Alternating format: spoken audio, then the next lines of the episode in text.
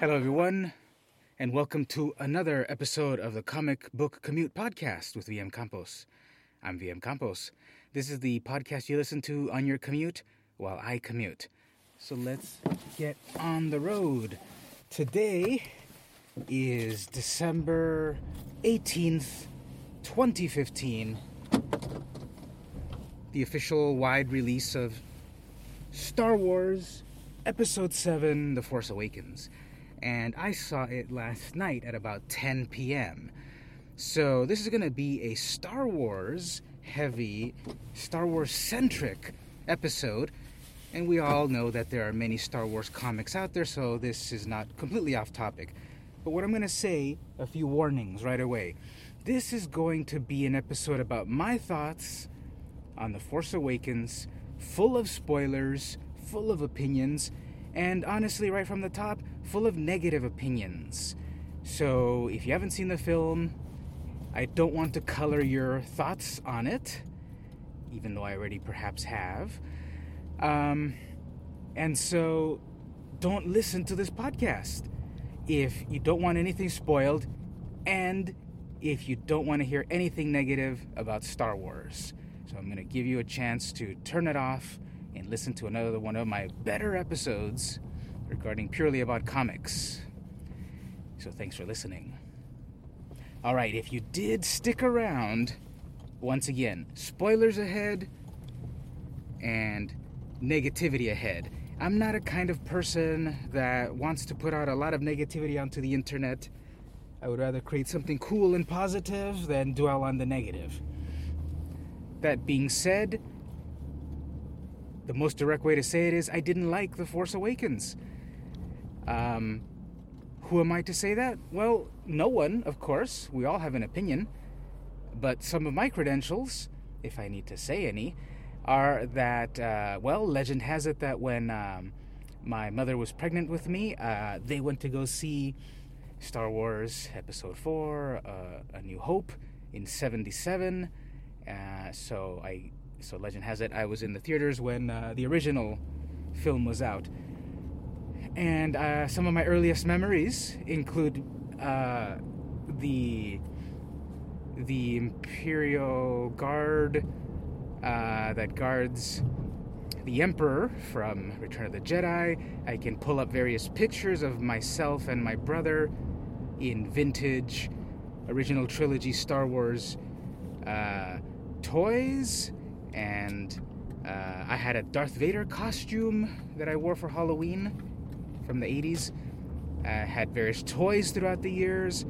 Watched the re-release of the movies in the late 90s bought the vhs trilogy special editions dvds blu-rays comic books. Uh, so yeah i'm a fan.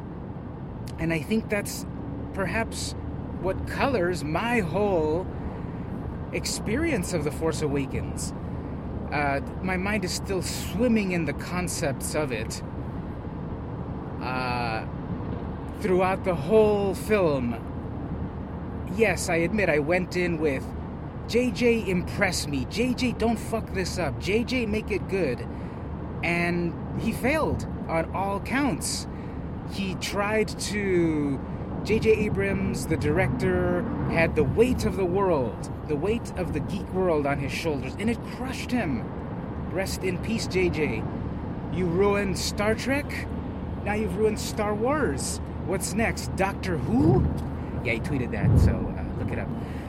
Um, and yes, that's so harsh, but you're going to be hearing so much harshness in this podcast. Again, if you can't take it, please turn it off. I don't want to ruin your day. I don't want to ruin your ruin your commute. But okay, let's try to put it a little bit more logically. What's the problem?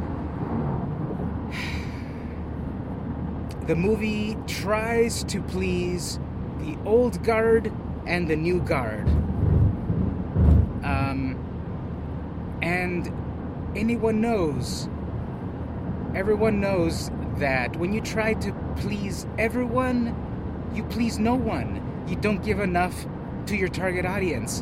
And I don't want to talk about marketing and target audiences and all that junk because we've been super saturated in this point of our lives, 2015. We've been super saturated in so many Star Trek, uh, Star Wars things And a lot of the blame, all of the blame, goes to Disney. That was one of the first indicators that this movie was not going to be good. Disney bought them. Disney is a mega corporation, mega profitable, and they know how to reach your heartstrings. Go past them and pull out your wallet because there has been a deluge of Star Wars merchandise in these months. Pretty overwhelming and honestly sickening.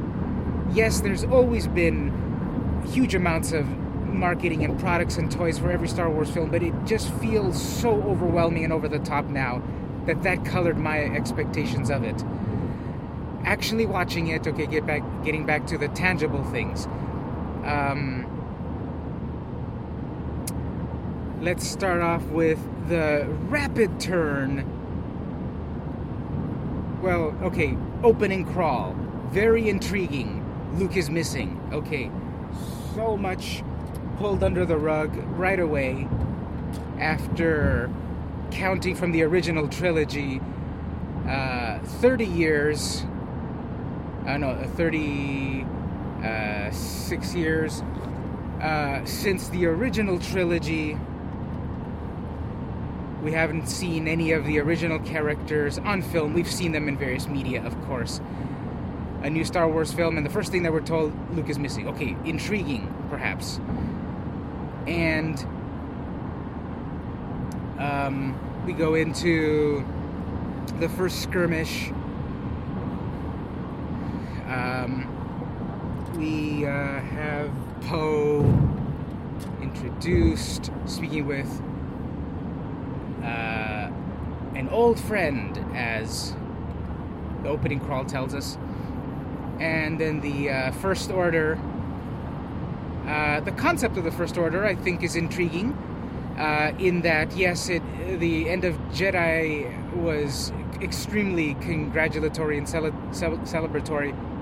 But when you have such a large-scale military apparatus, military political apparatus ruling the galaxy, it's going to be very hard to really stamp it out short order. And so the remnants create the First Order, and they're the Neo Empire. The turn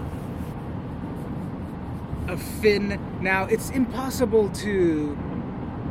Perhaps it was impossible to really avoid any spoilers throughout the months and years of production of this film, especially if you bought any of the toys, read any of the novels. Everything gets spoiled for you but I tried to be as clean about it as possible. But I knew that that trooper, that stormtrooper that was hesitating during the massacre, was gonna be one of the main characters, Finn. Uh, I thought it was interesting how he was named. However, he was, uh, you know, it wasn't quite clear in the beginning. Was he a clone? What happened? Later on, we know that he was he was apparently kidnapped from his family and programmed to be a stormtrooper. He failed in his programming and his turn was very rushed. He gets out of the transport. He's, he's supposed to be in kill mode, and right away he starts to renege on his programming, and it takes his uh, one of his comrades being killed in his arms, dying in his arms, and smearing some uh, bright red blood on his white uh, helmet to, to basically turn him like what why am I doing this? Who am I? Or whatever's going through on through his head. And the problem is that it's so much superficiality at times and no and, and a lot of pacing problems. So obviously it's the first in a trilogy, in a in a new series, however long this new generation is gonna last.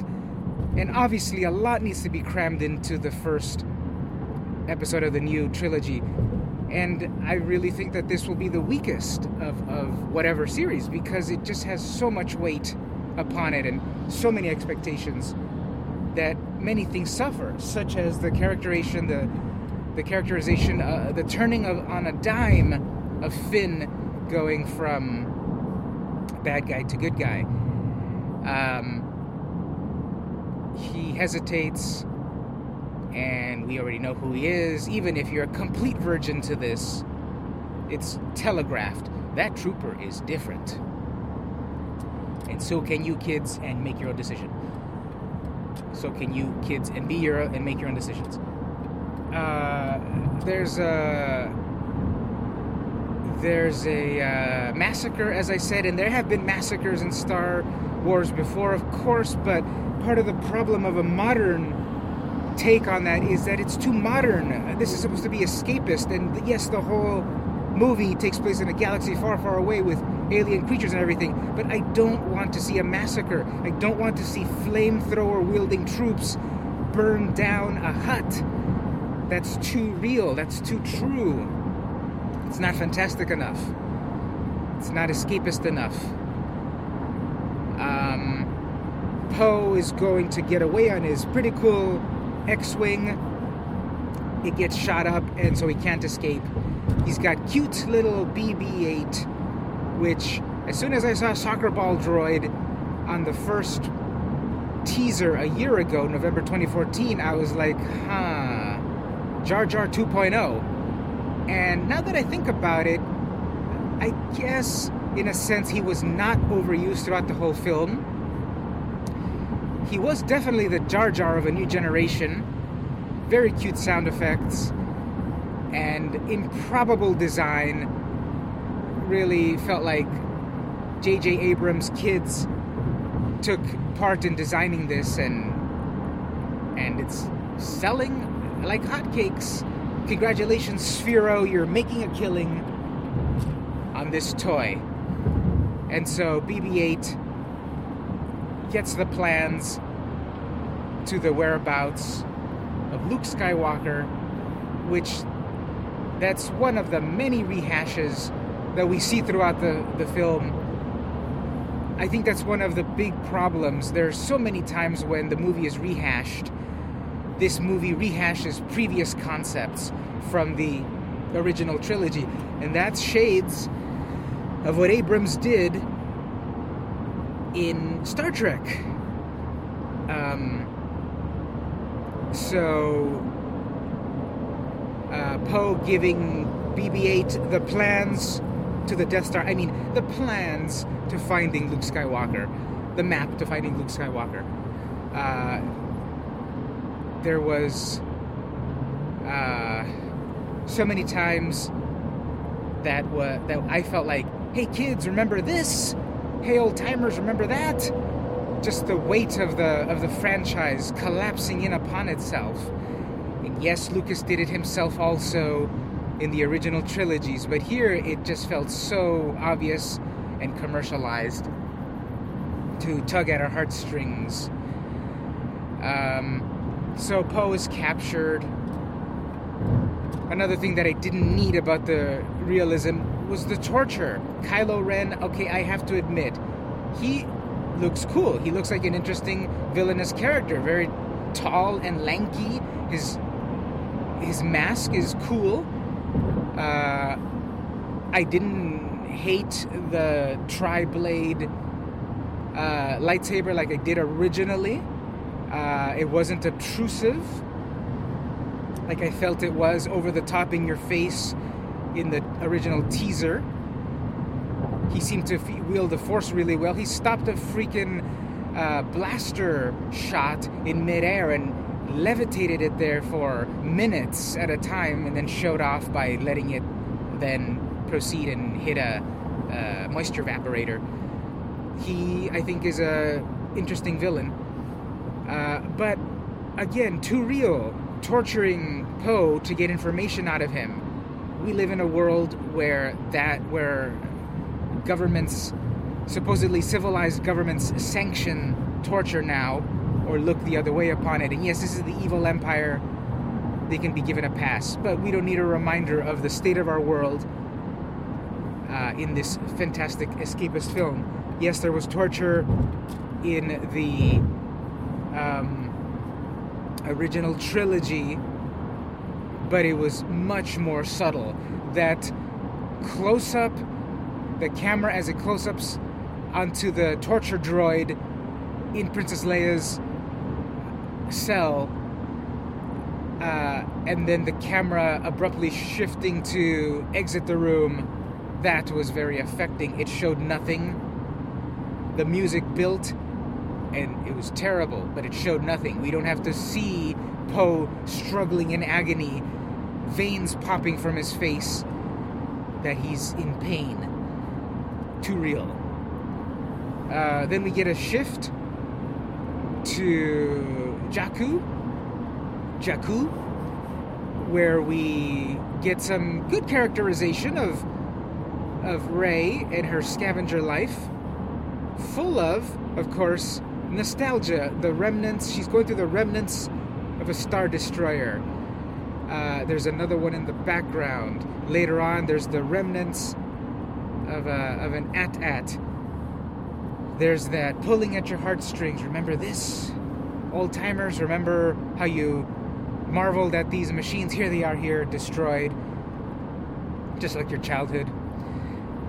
And uh, her hard, hard scrabble life, meeting BB-8, getting the the scene with eh, BB-8 trying to bond with Rey after she rescues him, rescues him not too convincingly, perhaps, bonds with him just like the original trilogy. Her outfit is reminiscent of Luke's on Tatooine, and the whole planet of Jakku is Tatooine 2.0, and the whole planet where the new weapon of the First Order is is Hoth 2.0, and then the place where Leia and the and the Resistance is at is Yavin 2.0. There are so many rehashes of the classics. How many more planets, forest planets, desert planets? There's slight touches of Coruscant, maybe perhaps the only few reminders of the original trilogy. I know JJ wanted to get away from the original trilogy, but it's canon. It's embedded, it's official Disney certified Star Wars history. And there was a planet, a city planet, Coruscant 2.0. There were holograms of the big bad guy, the Supreme Leader, I believe he was called.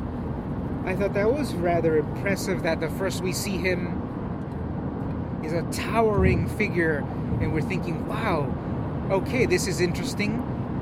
There are beings that are this tall. There's no history of who this character is. Of course, it'll come. Very mysterious in a hologram. Whoops, gave that away. It was a hologram then it kind of diminished the character. Yes, we saw the Emperor originally as a big floating head hologram. And again, yes, we saw that again. There were so many instances. Yes, we've already seen this.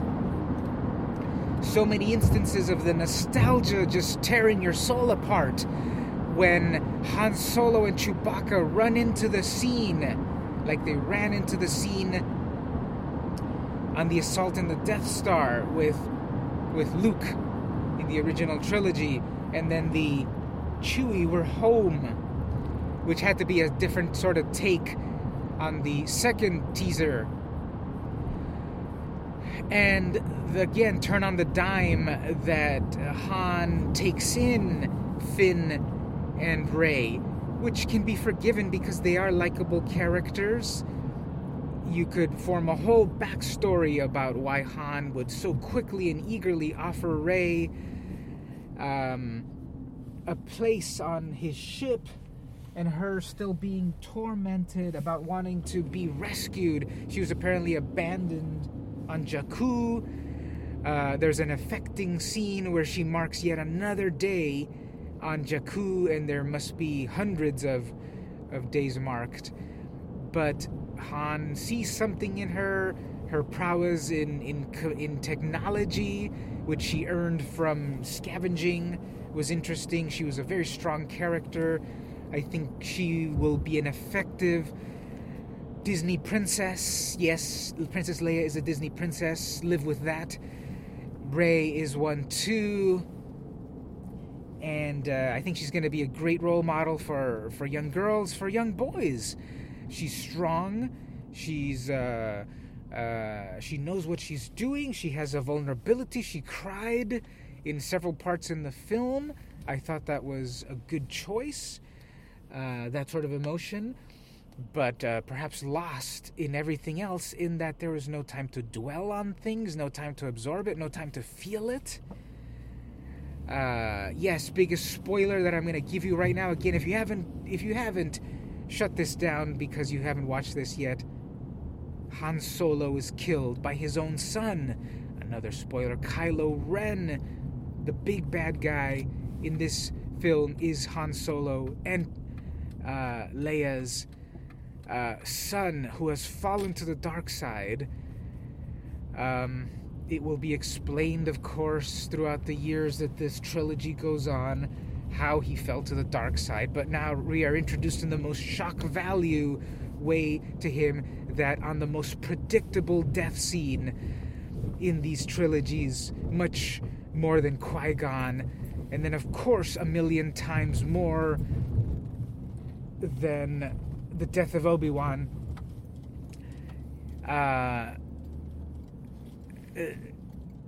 Han confronts his son on a perilous walkway with no guardrails. You would think that the remnants of the Empire would figure out to put guardrails on long passageways, causeways, and such, but they don't.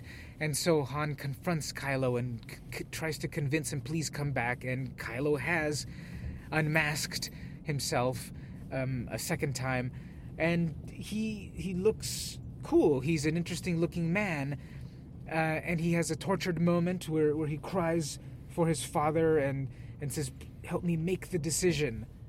And you don't want to believe it that this will be the death of Han Solo, but as this scene begins, you're thinking either Chewbacca will die or Han Solo will die. It is telegraphed to you that something tragic is about to happen, especially as they split up.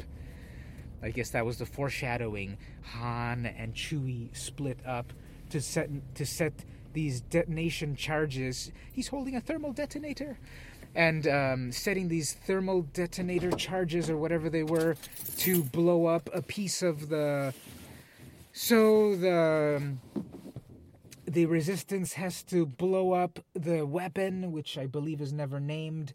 They have to blow up the weapon because now that they know where the the resistance is at. Again just thinking about it oh the death star knows where where yavin is at. We've got 15 minutes to blow it up because they're coming and so they have an artificial time timer of 30 minutes as the sun gets depleted to power the weapon. That's all we have to to defeat the first order.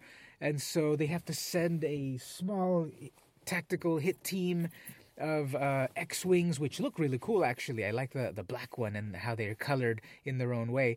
Uh, they have to send a small team to destroy the exhaust port. Well, not the exhaust port, what, but whatever the system is that keeps that energy locked inside the planet.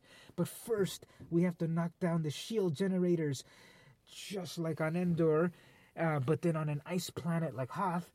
And so Finn and uh, Han Solo and Chewbacca um, form a, uh, another attack team to go disable the uh, the generator. But oops, uh, Finn is actually really there to rescue Rey because he has turned on a dime to perhaps love her. Or I'm to say platonic love that he really wants to rescue her. They formed a connection uh, and so he's ready to give up that mission of uh, le- of destroying uh, the weapon just to rescue Rey. Uh, the needs of the few outweigh, outweigh the needs of the many. But Solo convinces him, "Let's shut down this uh, this uh, shield array so that the resistance can destroy it, and then destroy the."